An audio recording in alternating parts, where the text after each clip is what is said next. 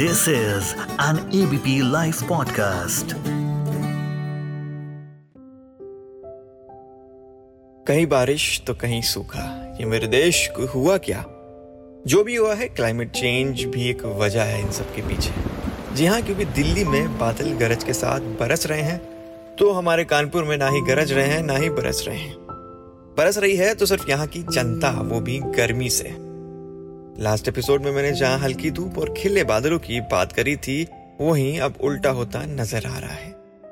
खैर, आप सुन रहे हैं एबीपी लाइव पॉडकास्ट की पेशकश रिवर्स गियर जिसको होस्ट करता हूँ मैं, यानी कि मोहम्मद अरशद। उम्मीद है आप सब बढ़िया होंगे वैक्सीन की दूसरी डोज ले चुके होंगे। नई बीमारी, नई वैक्सीन अच्छा वैक्सीन और दादा दादी का एक कनेक्शन है। याद है? अरे, कैसे याद होगा? हमारे जो भी बचपन में टीके लगे हैं, वो दादाजी ही तो लेकर जाया करते थे सरकारी अस्पताल में। टीके लगवाने। क्यों है ना? वो लेफ़्ट हैंड पर टीके का निशान इस बात का सबूत है।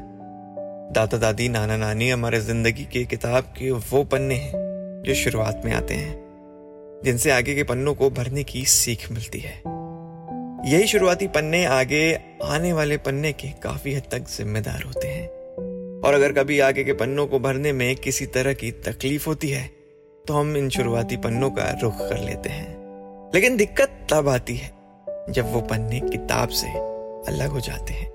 नाना नानी, दादा दादी का साया जब सर से हट जाता है, तब जाकर उनकी अहमियत समझ आती है। जब कहीं पापा या मम्मी बचपन में किसी वजह से हमको डांट देते थे तो दादी उनको डांटती थी। मम्मी पापा के साथ से ज़्यादा साथ उनका अच्छा लगता था। स्कूल प्रोजेक्ट्स के लिए हमसे ज़्यादा हमारे दादा दादी एक्साइटेड रहते थे। पता नहीं क्यों वो हमें अपना बचपन ढूंढते थे।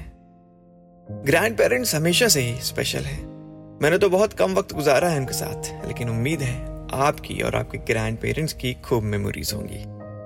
कोई मेमोरी अगर है जो आप हमसे शेयर करना चाहते हैं तो आप मुझे भेज सकते हैं। मोहम्मद अरशद ज़ीरो नाइन के नाम से आप मुझे इंस्टाग्राम पर ढूंढ सकते हैं। और आप अपने कजन्स और भाई बहन को ये एपिसोड भेजिए और उनको पुराने पन्नों की याद दिलाइए। इस एपिसोड की ऑडियो डिज़ाइनिंग करी है हमारे ललित भाई ने। शुक्रिया।